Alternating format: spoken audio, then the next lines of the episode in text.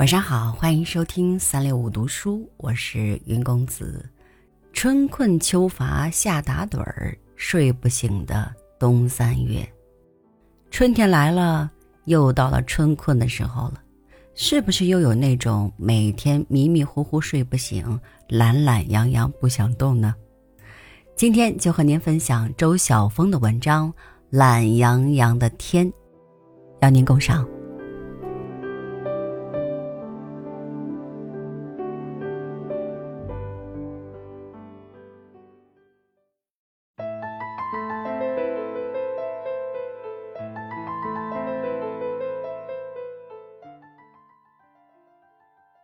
早晨醒来的时候，阳光已经荣漾在室内，对面墙上窗棂打成了整齐的格子，阳光充盈其间。伸了一个懒腰，我感到了暖棚中大白菜生长的快乐。已经9点了，可一切依然安静。我在床上继续假寐了一会儿，就这样慵懒地待了很长时间，一个念头突然像清凉的水一样渗进我的头脑里，应该去远郊独自走走。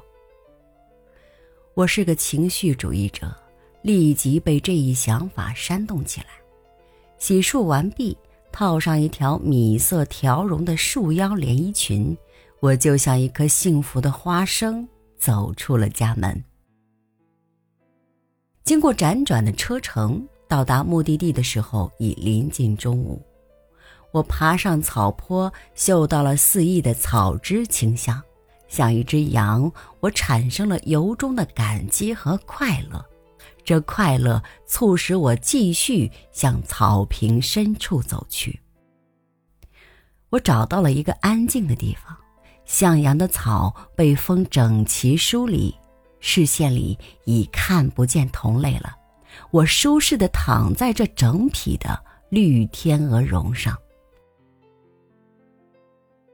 这时，万仞阳光倾泻下来，云像神圣的大鸟飞过，天空一片吉祥。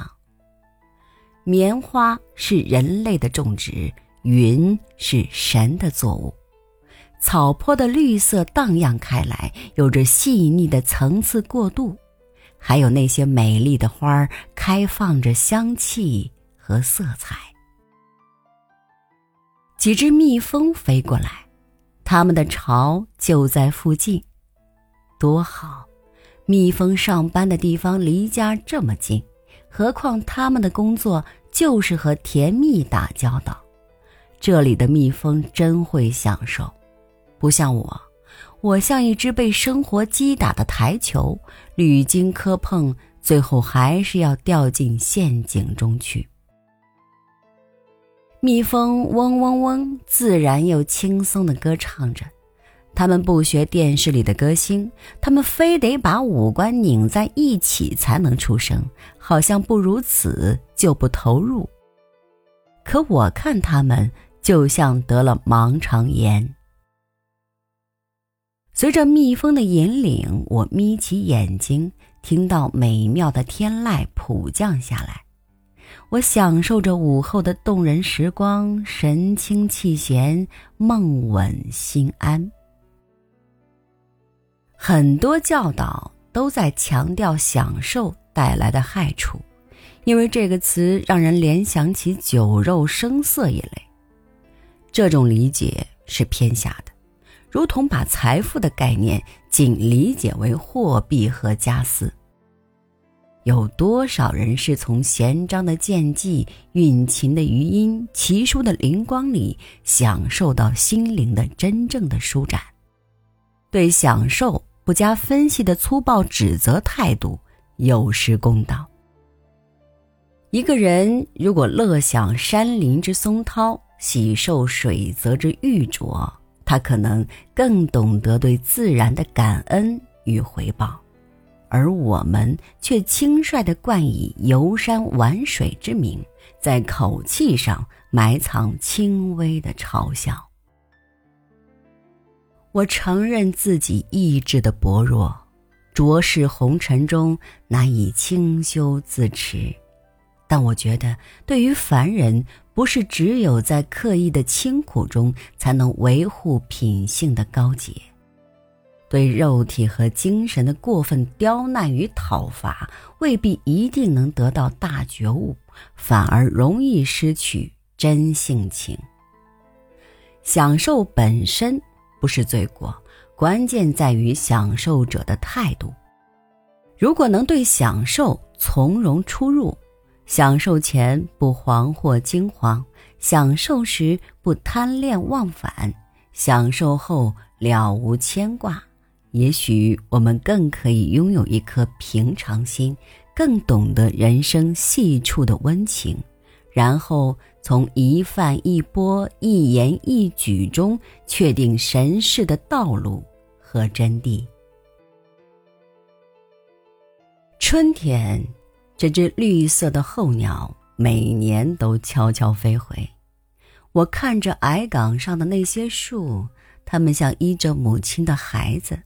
或许春天就像一棵树，风把它轻轻晃动，水把光的尘粒磨得更细，这轻盈的黄金弥散在整个世界。我打开内心的花朵，感知体外的天堂。我的骨头是笛子做的，风吹着我，满身都是音乐。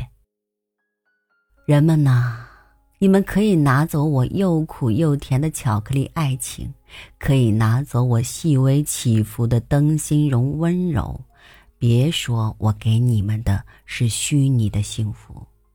你们不知道现在的我有多好。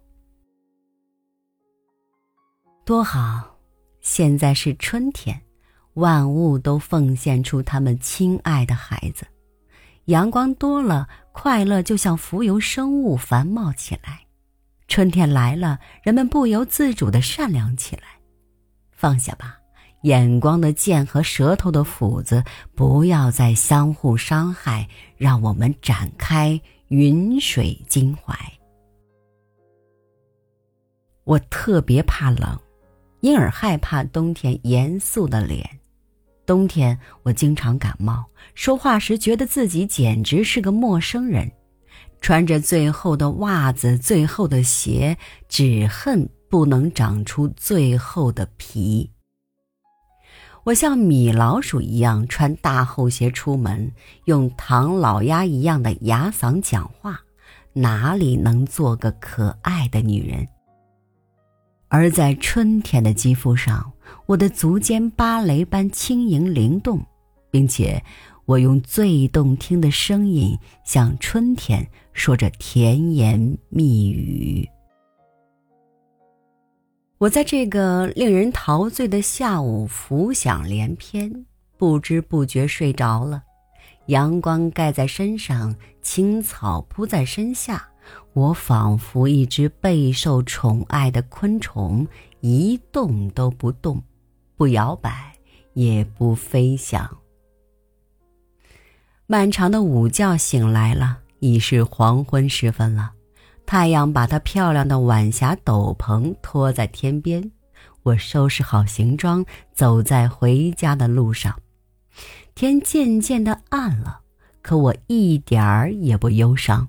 我感激这懒洋洋的一天。